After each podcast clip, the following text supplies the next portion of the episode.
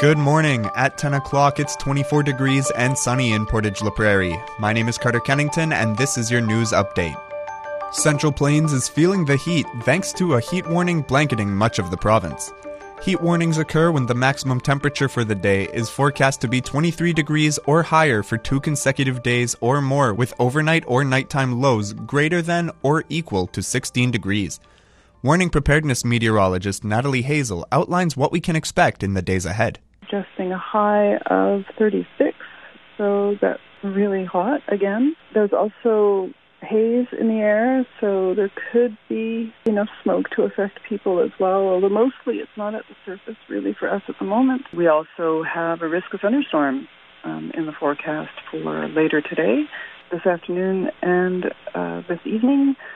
For this time of the year, average high for Portage is 25 degrees, while the normal low is 11. See more at Portage Online.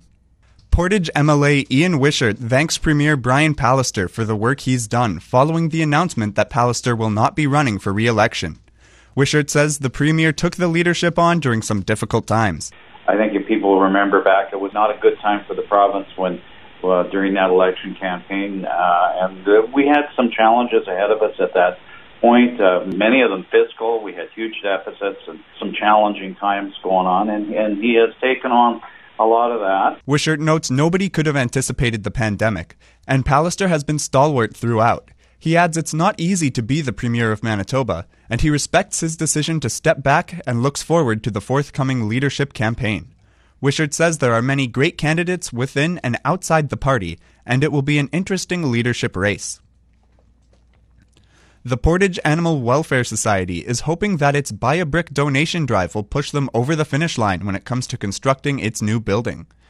Stephanie Arnott, Director of Fundraising, says the donation drive is a way for Portagers to support PAWS directly. She explains how you'll be remembered for your donation in the new facility. Buy a Brick is our first official building fundraiser for our build, our new building campaign.